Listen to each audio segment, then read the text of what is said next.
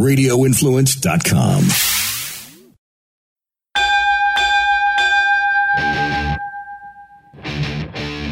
The countdown is on to fight time. This is Big Fight Weekend. Now, here is your host, TJ Reeves. Oh, we are excited to be here because the rematch is about to take place for the World Middleweight Championship. Triple G, Gennady Golovkin will take on Saul Canelo Alvarez Saturday night in Las Vegas.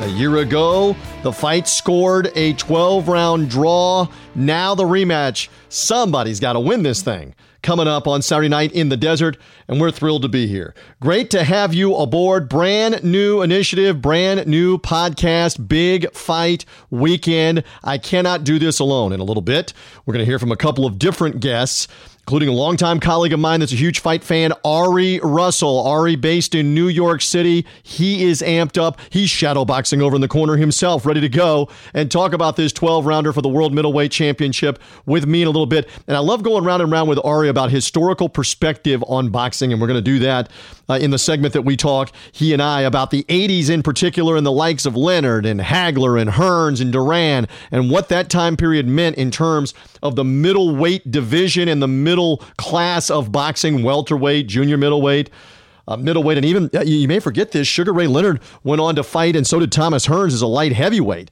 later on in their career. So I'm anxious to talk with Ari about that. Speaking of champions and championships, what an honor, what a privilege to bring on a guy that I have known for the better part of now three decades, Ronald Winky Wright, the Wink from St. Pete, Florida, new International Boxing Hall of Fame member uh, just inducted into the International Boxing Hall of Fame earlier this year. The Wink, a former world champion as a junior middleweight and as a middleweight. Uh, in fact, won nine consecutive title fights at one point. He knows all about rematches throughout his career. This is a rematch situation for Golovkin and Alvarez. Winky's going to have great insight, and guess what? The Wink is on his way to the desert for this fight on Saturday night. He'll be there OL on location in person for the showdown of Triple G against Canelo coming on Saturday night. So You'll want to stay tuned for this interview. I'll give you a quick preview because Winky's not only talking boxing, not only talking his Hall of Fame induction, analyzing this fight, but Winky's talking a little golf, and you can't wait to hear who he is golfing with allegedly in Las Vegas for this weekend. So Winky Wright coming up on the Big Fight Weekend podcast. And another guy that I want to introduce you to who's going to be a big part of what we're doing here on the podcast and elsewhere when it comes to boxing. Love the insight on everything, but in particular, the squared circle, the sweet science. Tate will be with me. Deshaun is based in Atlanta, huge fight fan, has covered the sport some throughout his career. Deshaun will have analysis, prediction on this fight, give me some insight, some historical perspective on other fighters uh, and other fight rematches that have that have uh, struck him as well. So Deshaun Tate later on in the podcast. Again, we're jam full, getting ready for this one that will be for Golovkin's titles, the WBA, WBC, and IBO uh, middleweight championships. And, and of course, this fight is not without controversy in the buildup. They were supposed to have this thing on Cinco de Mayo back in May, but because Canelo Alvarez flunked a drug test, a PED uh, suspension for him went into effect for six months. So Alvarez was not able to fight. Now the rescheduled date is for September of this year. Does, and I'm going to ask the guest this, does this taint this world championship rematch tonight that Alvarez has the blemish uh, essentially of a cheating suspension, not a recreational drug, but a performance enhancing drug. We'll ask the panelist about that in a little bit. So, again, that's part of the backdrop of this. Again, Alvarez has only one defeat on his record, that at the hands of Floyd Mayweather a few years ago. 34 knockouts in his career and 49 wins. For Golovkin, the only blemish on his record is the draw with uh, Canelo last September 38 0 1 with 34 knockouts. That's the only time as a professional that his hand wasn't raised in victory. In this case, his hand was raised as you're, you're keeping the championships because it's a draw. So that sets the stage as these two guys will get ready to be in the ring together again at the T Mobile Arena coming up on Saturday evening. Golovkin, great punching power. Alvarez, same thing. Uh, might this be a spectacular knockdown, drag out fight? We certainly hope so as part of Big Fight Weekend. So there we go. I have set the stage. That's kind of like the undercard. Let's get to the main events, plural, our guests, and different people that are going to weigh in on this fight of Triple G against Canelo as we roll on on Big Fight Weekend. We are counting down, coming up to the World Middleweight Championship Showdown on pay per view. Triple G, Gennady Golovkin, and Canelo Alvarez, the rematch coming up on Saturday evening. It is part of Big Fight Weekend. I am TJ Reeves, and it is my pleasure to bring in. I always love talking to this guy on all subjects. He's a huge fight fan, and we're going to have some fun mixing it up. Ari Russell is back with me. Howdy, and are you amped up for this hey. thing on Saturday? You know what? I am. I, I just I love middleweight boxing, and it's it's good to finally have an event that you know is is worth is worth my time. So uh, it, we ready to go, man. Ready to go. I, am actually I don't like any of the the build up stuff. I think that it I don't need that. I just I just like the uh, I just like watching over 12 rounds. That's it. The build up stuff I don't I don't really care too much about. I just want to see two fighters that are pretty much the same level fight, see who wins. That's it. Simple. Bottom line. Let's see if it is a bottom line type fight. All right, so this is a good one. Is this thing tainted because Canelo Alvarez flunked a drug test for PEDs back six months ago and put this thing off for six months? Did it take something from it, Ari? I don't think so. I think you know, for for people that cover the sport on a on a day to day basis, I mean, obviously they're going to need a storyline to write about. But but delays in fights, whether it's testing, whether it's injuries, whether it's you know promotional issues or, or what have you, venue issues are, are something that, that the sport has been dealing with for the past three and a half decades, really. So, you know, this is just another example of that here. I think at the end of the day, you know, the, the fight was approved and cleared to go. Uh, all the testing seemingly has, has gone through the process that, that was necessary. And, uh, you know, I think at this point, people just want to see these two fighters square off in the ring. But you know where I'm coming from. No, no, I got you on, on yeah. your point of view. But you know yeah. that there are some out there, and when we got a huge heavyweight title fight coming next weekend, got another big fight weekend coming up with yeah. Alexander Povetkin, the Russian, fighting Anthony Joshua, and he's flunked multiple drug tests and is suspended, has right. been suspended a couple different times. I think there are a lot of I won't say a lot. There's a percentage of the sports fans that look at this and say, I don't ever trust that guy anymore to be a clean fighter. In other words, Canelo Alvarez is tainted in their mind from here on out that he cheated before, and how do I know he's not cheating right now and that he beat the test? You buy that? Yeah, I, I buy that, but I actually think that the the bigger controversy was the result of, and the and that one judge that had such an imbalanced scoring is more of an issue than than than the drug tests are concerned. I mean, that you know something. We'll talk about an unfair advantage. Was that judge more... drug tested? That's what we want to know. Was the exactly. judge drug tested? Yes. That's that's probably more of an issue in my opinion than than than this particular drug test, and uh, you know we, we'll see. You know if, if if Triple G ends up winning, it doesn't really matter. Right. You right. know, so I mean, there are always going to be people that look at that, uh, but but at the end of the day, uh, let's say Alvarez, you know, if Alvarez wins, just put it this way: if Alvarez wins, there will be a third fight. You know, if Alvarez doesn't win, there might not be a third fight. So I. we, we really just have to wait and see, but but you know I think that's where the controversy lies. That that if there is a third fight and Alvarez wins, then that then that's where the skepticism from the drug test is going to come in because then people are like, okay, then the next the next one, the third fight is where really people are going to start questioning it. But in this case, it's wait and see the results before people start questioning it. That makes sense. Ari Russell is with me. Find him on Twitter at Ari Russell. It's part of Big Fight Weekend. Triple G and Canelo Alvarez fighting Saturday night in Las Vegas on pay per view World Middleweight Championship fight. Love talking the fights with my man Ari, I- am going to get back to this fight and and uh, get a prediction from you before we're done. But you and I are kind of old school. We go back, and I, am not talking about the 50s and the 60s, but we're old school in that we go back to the 80s, and it's sad that that's now. Mm-hmm. Old school that the 80s and the early 90s was old. But when you're talking about like middle middleweight, junior middleweight, and even welterweight boxing with the conglomerate of Leonard and Hearns and Duran and Hagler and how they all fought each other, that was really a heyday in kind of the middle yeah. divisions of, of, boxing. And I know you're nodding along with me, even though I can't see you, that that, yeah. that was a great time there for about seven or eight years. I, I mean, I think most boxing historians will say that was the golden era of the middleweight, the middle division boxing, uh, you know, boxing uh, category. I mean, like you mentioned, all four of those fighters, they, they were world class fighters, champions, you know, at some point or another. Uh, and, and they all fought each other. And, and so, and they never ducked each other and they just always seemed to really produce amazing fights, whether it's the Hagler Hearns three round melee, which people say is the, the greatest three rounds in the history of boxing, and, and I think it's hard to argue against that.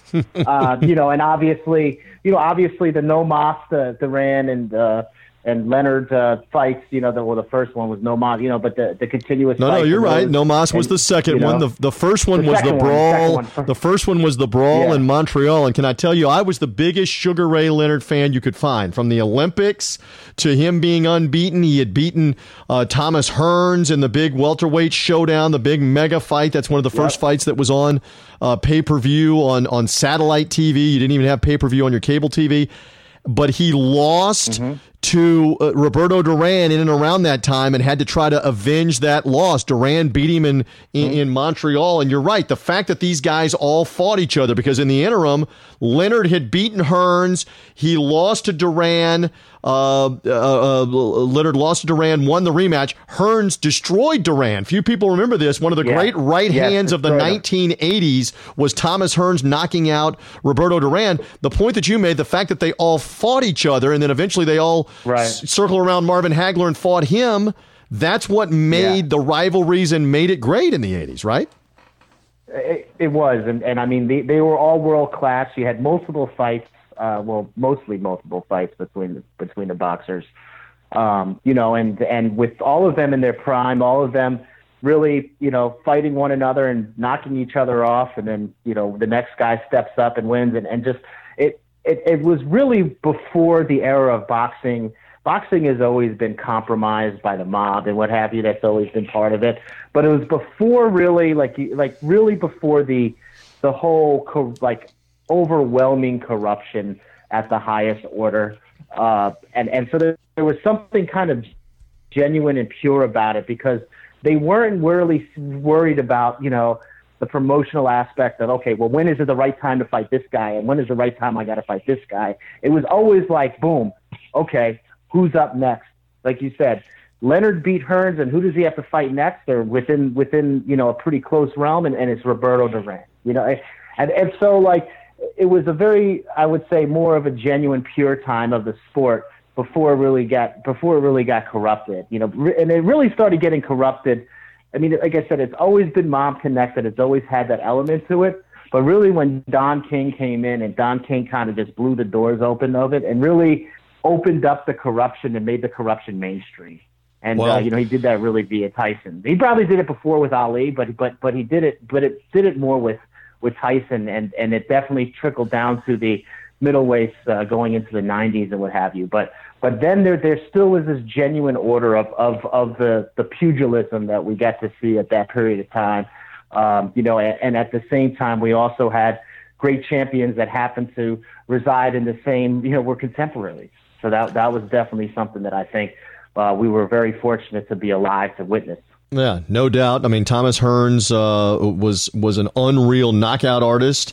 Uh, Sugar Ray Leonard was more of a boxer, was more uh, of an artiste, if you will. Hagler, the brawler. Hagler never translated well as a as a fighter trying to get the decision. He would always wear you down or knock you out. But like he he had trouble winning a decision against Roberto Duran. A lot of people don't remember that they actually fought, and it was a close fight, yeah. and Duran hung in with him, and Hagler couldn't knock him out, and it was a narrow decision in that one. And now we're coming to the one because, good gracious, this fight's now 31 years old. Hagler and Leonard. And you and I have never debated this publicly or privately, but we're about to for just a minute or two in the backdrop of GGG and, uh, and Canelo. Hagler Leonard, a great middleweight fight. Sugar Ray came out of retirement with no tune up fight after not having fought for a couple of years because of an eye injury and he beat Marvin Hagler that night. And I still contend he beat him, and you contend Marvin Hagler won that fight back 31 years ago. You very, still are bitter I mean, right now. if that is, I mean, to me, that's Hagler is my favorite, and I'm biased. Hagler is my favorite boxer of all time. So I'm already, I'm already biased towards Hagler. But I remember watching that fight. I was young, but I remember that fight probably the most vividly of any fight that I remember as a young person. Um, so that's probably why it, it hangs with me. But I just remember Hagler and I remember Leonard and I remember him coming off them talking about him coming off retirement. They probably mentioned it a thousand times during the fight. You know, first fight, like what, everything that you just said. And I think he was about two years, two years out of the ring, maybe, maybe close to two years right. out of the ring at the time. I have to check. But, but I just thought it was, it was close. It really could have gone either way. I just felt that some of the, the, the punches that the, the power punches that Hagler connected with had more of an effect than the, I guess, Olympic scoring points that Leonard had made. And so, you know, the, the, it, it really was, I mean, it really is a toss up, but I just felt the effects of Hagler's punches in that match had more, that, that had more of an effect on Leonard than the scoring uh, aspect and some of the punches that that that Leonard had landed. Well, I, I make you, know, you this pledge. I make you this pledge. Yeah. At some point, you and I, I are going to we're going to sit down with the DVR together at some point and watch yeah. that again. And I keep joking with you. You're going to show me the seven rounds Marvin Hagler won, and I'm going to show you the seven rounds that Sugar Ray Leonard won. Now there was a judge. Right, right. Well, there was a judge that night that gave Leonard ten of the rounds, and it was 118 to 110. I don't think either one of them won ten rounds, but you can make the argument no. that both of them won five or six rounds. It was a close fight. It was a great fight, and we're hoping that uh, Golovkin and and Canelo is going to be a close, great fight, or maybe it'll right. be a spectacular knockout. Uh, on Saturday night. All right, so let's bring it back to rematches because that night, a lot of people don't remember this, Ari. Marvin Hagler retired. He never fought again. Leonard went on he and fought, fought again. Fought, uh, Leonard fought like uh, eight or ten more times over the course of the next well, seven or eight years. About eight or ten more. That's right, but he kept he kept fighting, and he actually moved up. People don't remember this. He moved up to light heavyweight. Leonard what used to be a Very welterweight true. and moved all the way up yeah. and was fighting guys at 170, 175. Uh, For a very Leonard, small period of time, right? One or two fights, yeah, right? Yeah. Hag, Hagler right, retired right. that night, so we never saw a rematch there. Never we did. Saw him again. We saw a rematch where Hearns fought Leonard again, and they called yep. that one a draw. Again. We we saw we mentioned Leonard. Leonard really won that one, by the way. Maybe yeah. maybe so. But I mean, Hearns had the big knockdown in that fight. But but Leonard did, Leonard beat Duran in a rematch. When you think about rematches, yes, Ali Frazier and the Thrill in Manila was the third fight. When you think about uh, Tyson and Holyfield, and of course the ear biting was the yeah. rematch in that. When you think of rematches, what comes to mind for you when you think of best rematch fights? Real quick. I mean, Ward Gatti. Uh, yeah, know, sure. in peace, Arturo Gatti. Uh, but uh, you know those those rematches. I mean, those guys were just. I mean, the first one was the best fight, obviously. I mean, those guys. Uh, I mean, I don't, I don't know. Two and fight. three, two and three were every bit as brutal and crazy. They, they, I mean, right. they really well, were. And, and they had four. They had four fights. Right. Four fights. Well, the, the thing was is that two and three were so close. One was insane just because Ward had won it and, and uh, but I think those rematches, and by the fourth one, it was already. I mean, Gatti had won, really won the last three, and the the fourth one, it was already Ward had already been kind of worn out by that point, and Gatti. You people forget that Gatti was really up in his prime at that point, and Ward kind of a little bit towards the tail end of his career at that point. Um, you know, a little bit, one or two years, you know, past, but like. Uh, that, to me, though, as far as the more recent rematches, I think I think it's hard to argue against those two in the yeah. ring, and and really the last couple of them that weren't even they were more exhibition fights. I mean they were I mean they were counting as you know fights within the within the realm of the the belts, but I don't believe either of them were were belt holders. Uh, it was just really just a, a competition fight uh, for for the the sake of the sport. And I think that that's what was wonderful about it. That these two competitors were so great and had such even fights across the board that they actually had four fights. And usually it's just three, but they were so close on the end of the third one that they were just like, screw it, we might as well. And they and they did it for themselves. But they but they actually had such respect for the fans, and that's what I loved about both of those competitors. And you know, like they and and and respect for one another like they, they had this connection that they beat the crap out of each other in the ring and just went relentless towards the one. But at the end of every single fight, it was mutual respect. It, to me, these fights, especially in the modern era where there was so much corruption and so much, you know, uh, just a lot of things to question the the legitimacy of the sport. I think what Micky Ward and what Arturo Gatti did was show us really the genuine aspect of the competition of the sport, what the sport is all about.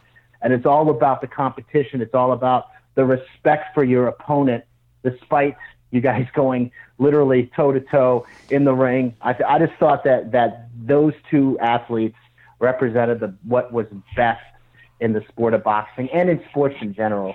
And uh, to me, I don't think there's been rematches that, that will – uh, in, in recent era that, that can match up to, to, to Micky Ward and Arturo Gatti. I, I just can't think of one.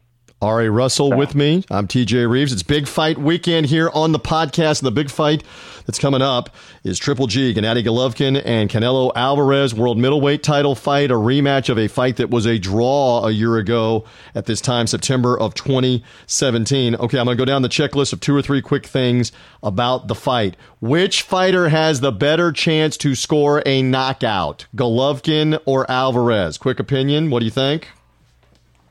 I think Alvarez has a better chance of the knockout just because he has he has that ability, like he's known for that.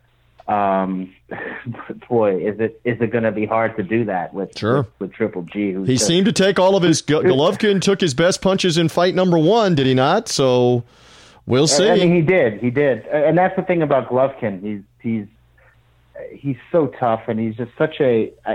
He's just a rock. He's like you feel like he's built of stone. It, it's it didn't seem like there was much of Canelo. Uh, you know, whatever he threw at him, there it didn't seem like it had much of an effect. At least he was doing a good job of masking any of that. Sure, Golovkin was. All right. Uh, you know, and, and that's what he's known for. So all right, I so he, I, I, think the knockout is potentially he's got to catch him, and he's really got to catch him in a sweet spot. That's tough. And he's got the big right hand. So I'm going to morph that because you kind yeah. of answered it. I'm going to morph that into this. Is it a concern that a lot of people don't realize this? Golovkin's 36. He's eight years older than Alvarez. Is endurance, is the later rounds advantage Alvarez? What do you think? No. No? No, no, because the reality is, is no, because I don't think Golovkin, though he is older, I don't like it, it's also treads on the tire. You know, like has has Golovkin really fought in the ring and worn out in the ring. Right. Uh, you know, no, he's he fought. He's fought once. So to your point, he's fought once since the since the Alvarez fight. He's only fought once in the last twelve months. So yes, right. Not only that, just but like it's it's you know he's he's you know and and also we're looking at you know like I said he doesn't have that many. He hasn't been challenged that much. Like he hasn't had excessive challenges with long drawn out fights where he's getting pounded, and that's the treads on the tire. So so I don't think the age matters. And we've seen this before. I mean, like people talk about, hey, I mean, like, you know, Bernard Hopkins was still pretty dominant even up until his 40, 41 years old. I mean, he's a freak of nature, but, but, you know, it's still, people are still able to fight in their upper 30s. Holy Holyfield um, to that point seemed to get well, better like in his mid. Out of a straw right I understand, but mid 30s and upper 30s, Holyfield seemed to get better as his career wore on. He kind of swooned in the middle, and then mid to late 30s, he, he seemed to get well, he better. swooned in the middle because he fought. He fought, you know, like uh, Riddick Bowe had his number, you know, kind of, and you know, he took a little bit of a pounding from Riddick Bowe, but after that, there wasn't much that that he was really facing that that was too critical for for his jaw. You know, he's kind of still fighting now, which he shouldn't probably be allowed to fight. But but I, I don't think the age at this point matters. I mean, the conditioning is is is really based upon you know how much has your brain been battered around in your skull, and, and Golovkin hasn't had that much really in his career, so the age isn't a thing. Uh, and I get one more out of Ari Russell here on Big Fight Weekend. Who wins quickly? Who wins? I'm going Triple G on this. I'm going Triple G on this one. I mean, I believe he should have won the last fight. Um, you know, I, I, it's the draw. I get it, but that's one scoring. That one judge, he was, he must have been huffing glue or something. I don't know. taken with it saw a different fight. Uh, and I think that Golovkin, who is a very Golovkin, Golovkin is a very even keel type of person, very kind of you know very.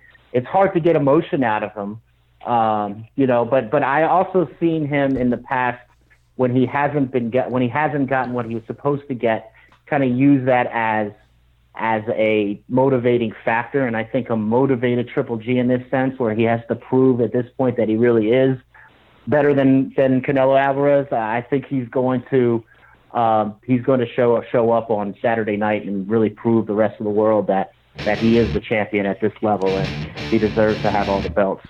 We shall see as it all unfolds on pay per view. I love talking boxing. You're going to hear, read, and find out more from what Ari Russell has to think about all these fights on Big Fight Weekend as part of the podcast and much more. Thank you for the time here. We'll see what happens between the rematch of Triple G and Canelo Alvarez coming up on Saturday night. Thank you, Ari.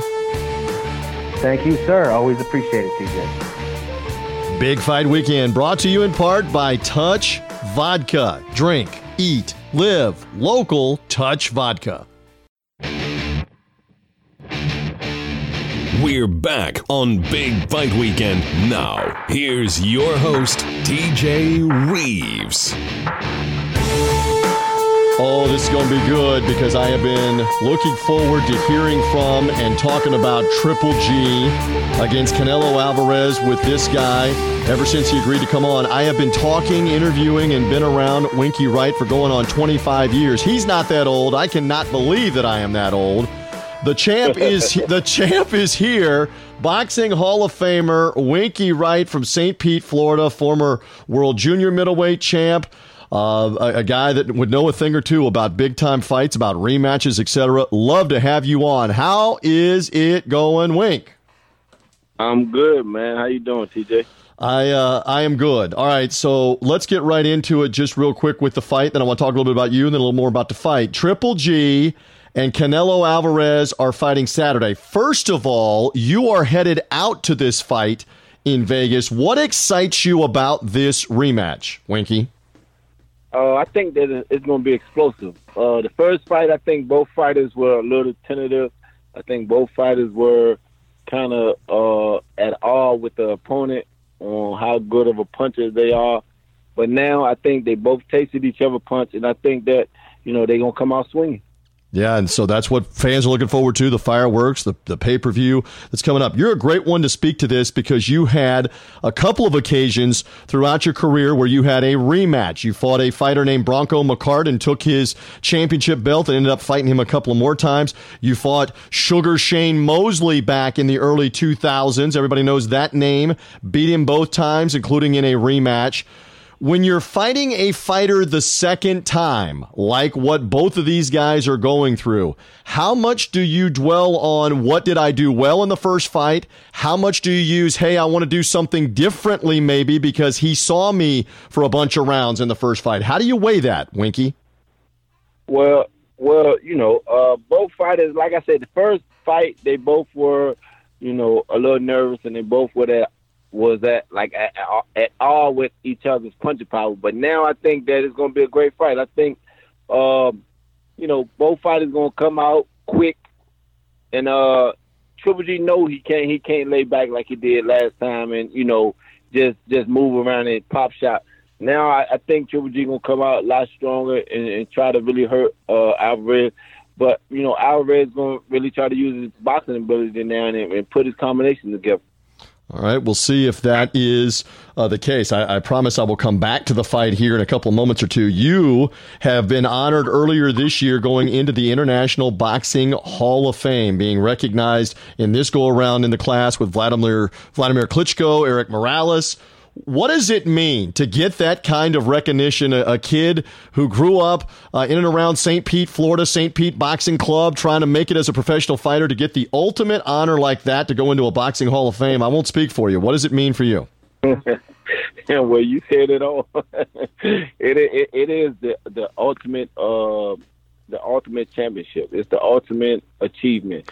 Uh, you know, to be honored and acknowledged by your peers as being one of the best in your sport. It, it's amazing. So I'm blessed. Uh, I'm grateful, and uh, you know, I definitely think that it was warranted. I put in the work. A lot of times when I was fighting, I didn't feel that they were giving me my just due. But you know, as we can see, they gave it to me at the end of my career. Yeah, no doubt about that. This is a young man, I'll tell his story just a little bit, who used to fight all the time in Europe, not on TV in the United States, not for a whole bunch of money dreaming the dream. I remember you would leave from the Tampa Bay area and go fly to Europe to fight without a whole lot of people knowing mm-hmm. about what you were doing. It wasn't on US TV. You'd come back, you'd train your brains out, you'd go leave, you'd go fight again in Europe, and it uh-huh. does it does end up making it worthwhile. All right, you're a great one to speak to this. You have stepped through the ropes in some big time venues in Las Vegas, all over the world. What is it like for Saturday night for a fighter in a sold out arena to step into that ring and get ready to fight like what Triple G and Alvarez are going to do? Well, both of these fighters are used to that. Both of them used to being around big, big crowds, big venues. But uh, it's amazing, you know, when you when you're coming out, you know everybody's here to see you fight. All these people in the stadium are here to see you, either one way win or one to lose. But no matter what, they're here to see you. So you know, it's it's amazing. Uh, you know, you're you're you're so hyped. Your your adrenaline is flowing. Uh, you just can't wait to get out there and perform for your crowd. This guy was such a tactician, great southpaw, great right hand jab, great left hook. Ronald Winky Wright. The Wink is with me on Big Fight Weekend for a couple of more minutes. He's headed out to this uh, humongous pay per view, the rematch of Gennady Golovkin and Canelo Alvarez coming up Saturday night on uh, on pay per view. Um, all right, so I'll get back into the fight just a little bit for a, a second or two here. I wonder, uh, Golovkin is eight years older. He's 36. Is there any concern on your part about his conditioning, about his ability to, to hold up physically as this goes on the second time around? No, I don't think so. Uh, you know, uh, he's going to be in great shape. Uh, Canelo is younger, but you know, it the younger fighter doesn't always win. Uh, uh, Golovkin got a great punch. Canelo got a good punch, and it's just about who can land first and who can hurt the other guy first. Yeah, that's uh, that's always you know, part of the thing that makes boxing different, I've joked about this all the time with you and with everywhere else, is you can be having a, a, a, horrible game in sports and the game is over if it's a team sport. If you're down by four touchdowns in football and it's late in the game in the fourth quarter, you're beaten. If you're down in basketball by 20 with three minutes left, there's not a 15 point shot that's going to help you. In boxing, Wink, you know this. Even in the final round, there is a punch. There is one punch, and we've seen it before that can turn everything around, right? One one punch, boy. Julio Cesar Chavez did it against Meldrick Taylor. one punch can, can change your life. Yes, it can. Yes, it can. Uh, this man had a couple of life changing, huge fights. You beat Felix Trinidad. Uh, that fight is going on about 15 years ago that you upset Felix Trinidad with a dominant, unanimous decision. A lot of people regarded you as one of the best fighters, pound for pound, in the world after you did that. When you reflect, I mean, that was a huge fight where Trinidad was a big favorite. When you reflect on that, what do you remember? What do you think about the most fondly, Winky? I just remember, like you said, everybody, uh, you know, thinking that Trinidad was going to knock me out. Everybody thinking that, you know, I couldn't be in the ring with the great Felix Trinidad. And, and my whole thing was, I'm to prove you wrong. And that's what I did. Like I said, I take nothing away from him. Uh, uh, Tito is a friend of mine. And it just, you know, we, at, you get your one time in life to shine. And when you get the opportunity, you got to take advantage of it. Let me pay this man another compliment. I'm paying him nothing but compliments. I remember you fought Ike Quartey in the Tampa Bay area, and Oscar De La Hoya was the promoter. And Oscar De La Hoya did an interview with me with a lot of other people, and he said something that was as good a compliment as ever. I mean, this is the Oscar De La Hoya, former Olympic champion, former world champion, uh, for a long time regarded as one of the best fighters in the world. He said that I kept dunking Winky Wright. Unlike Felix Trinidad, un- unlike Shane Mosley, Oscar said, I did not want to fight Winky Wright. I wanted to stay away from him. What an ultimate compliment. I know it frustrated you that guys didn't want to fight you, but Oscar Wink didn't want to fight you. Yeah, yeah, I know it was crazy to hear him admit that too. But uh, like I said, you know, it is what it is. I I, I would have loved to fight Oscar. I think it would have been a great fight. I think that you know Oscar was the gatekeeper to fighters making mega money. Every fighter he fought, once he fought him, they started making mega money, and that was my opportunity. Uh, but he didn't give me the opportunity. He he chose to go down and fight um, Manny Pacquiao, and, and we know what happened after that. So, you know, it is what it is. Life, life, life deal you a hand, and you gotta, you gotta, you gotta play with it. Yep, but he ended up being a promoter as well. Still got the Golden Boy promotions, and we'll see how that works out. Hey, I know you're busy after the ring. I mentioned the International Boxing Hall of Fame. What else have you got going on with your foundation, etc.? Tell me about that and how we can help.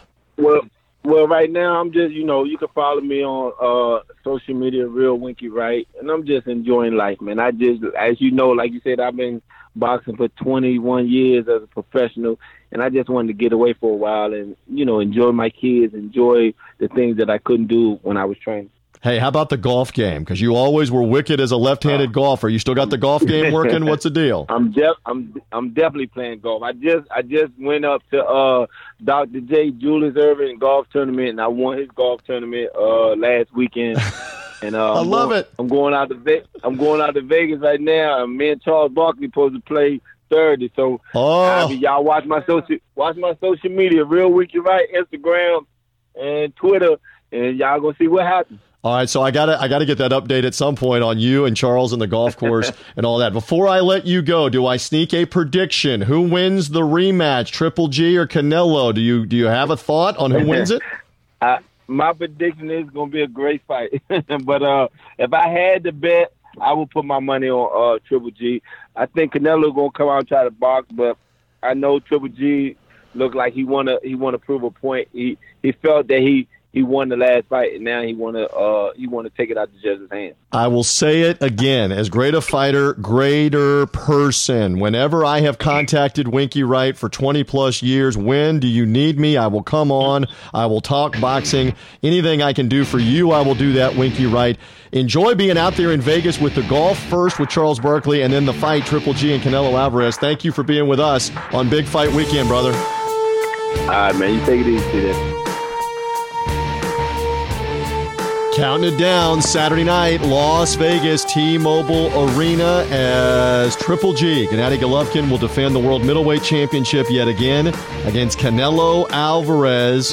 This one scheduled for 12, a rematch of a fight that was a draw last September, a fight that has been put off for some five months because of a positive drug test involving Alvarez and PEDs. So, Lots of build up for this one coming Saturday evening. We are in the preview mode on Big Fight Weekend, and here he is. I have been anxious to talk about this fight and to welcome in and introduce to this new podcast Deshaun Tate, who is based in the Atlanta area. Love Deshaun's insight on a lot of sports, but in particular boxing. I don't think you and I, welcome, first of all, I don't think you and I have ever had an extended conversation about boxing. So I am looking forward to this, sir.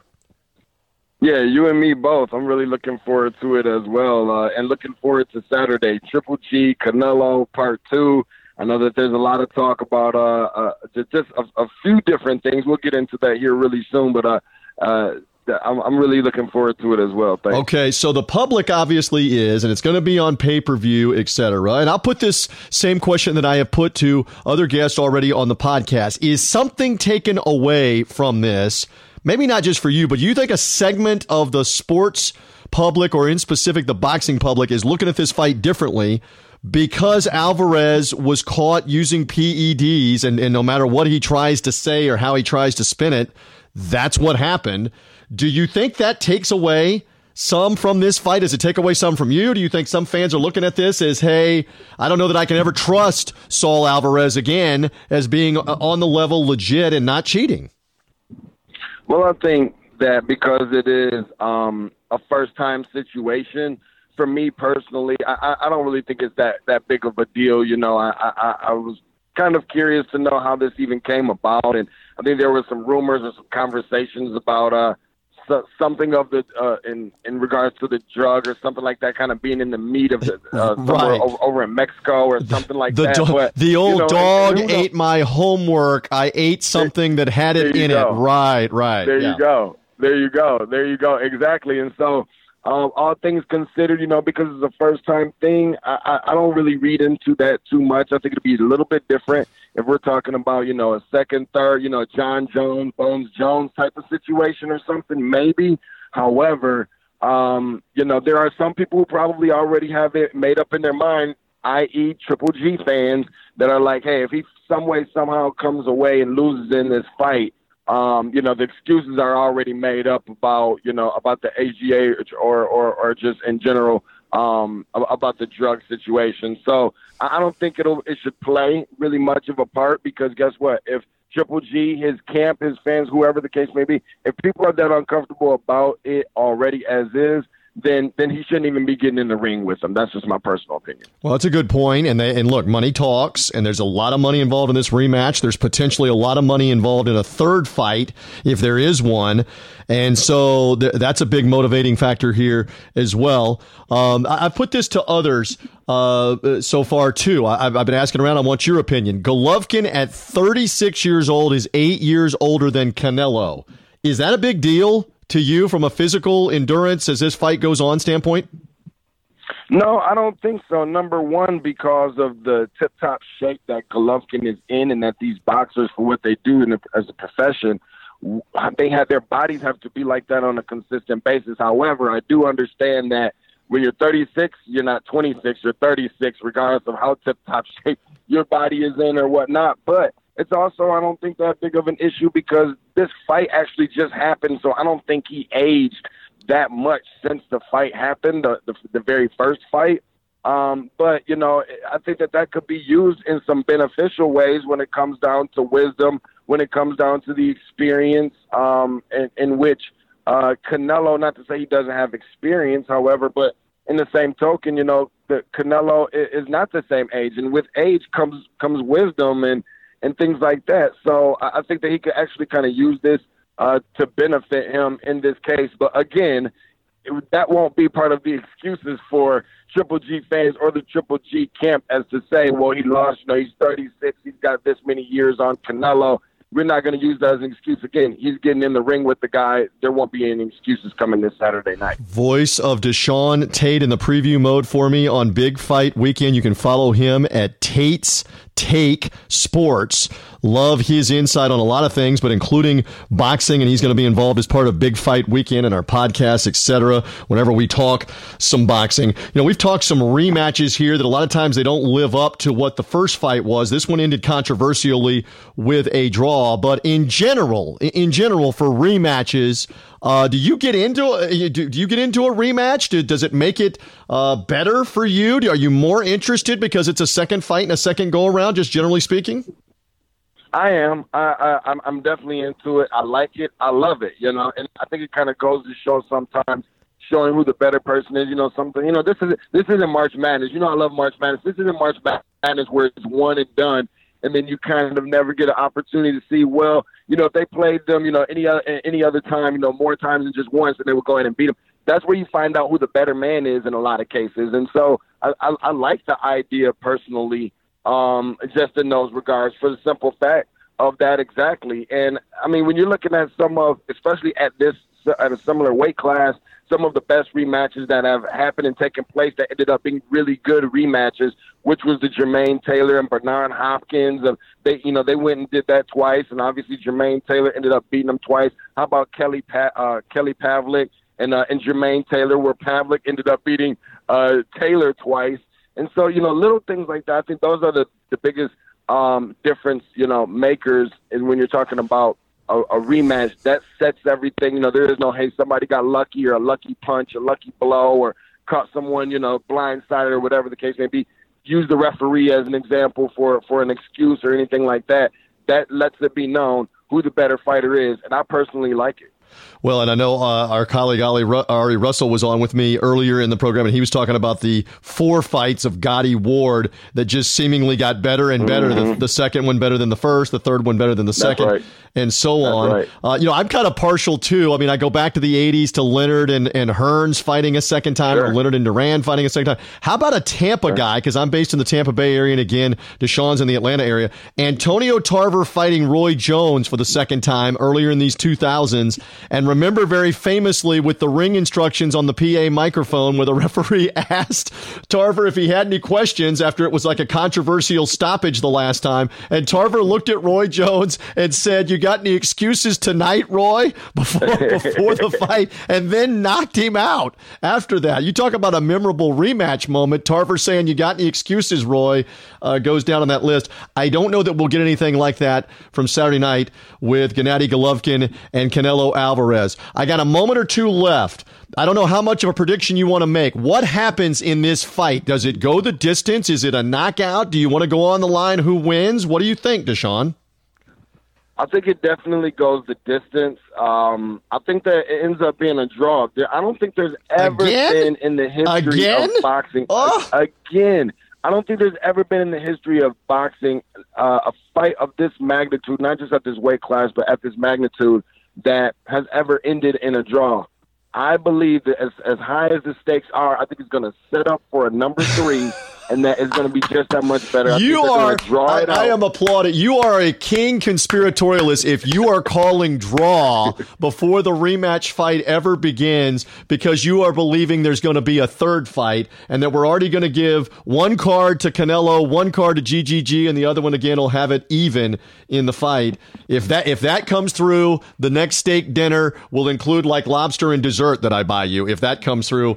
For, for Saturday, but you don't you don't foresee this as a knockout. You think it's going the distance no matter what. Real quick, right? I think it'll go the di- yeah. I think it'll go the distance no matter what. I think uh, if not anything else, it could be a a, a, a slight decision one way or the other. Um, but I, I, I just realistically see that, and I don't even want to say for which fighter because I just realistically see that it is just that even.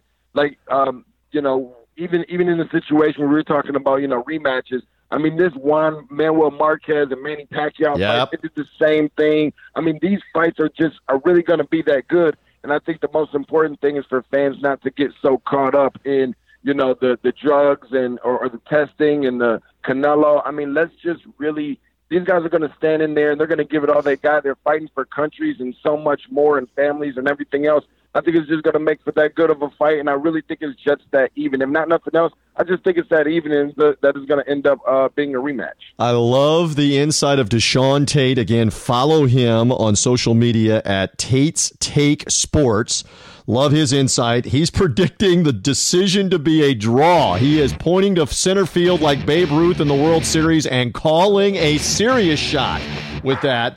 We'll see if it comes down that way. Deshaun, thank you for the insight. Enjoy the fight. We'll all be watching. I look forward to talking to you about it down the road afterwards. You and me as well. Appreciate it, CJ. Thanks so much. Big Fight Weekend brought to you in part by Touch Vodka. Drink, eat, live local Touch Vodka.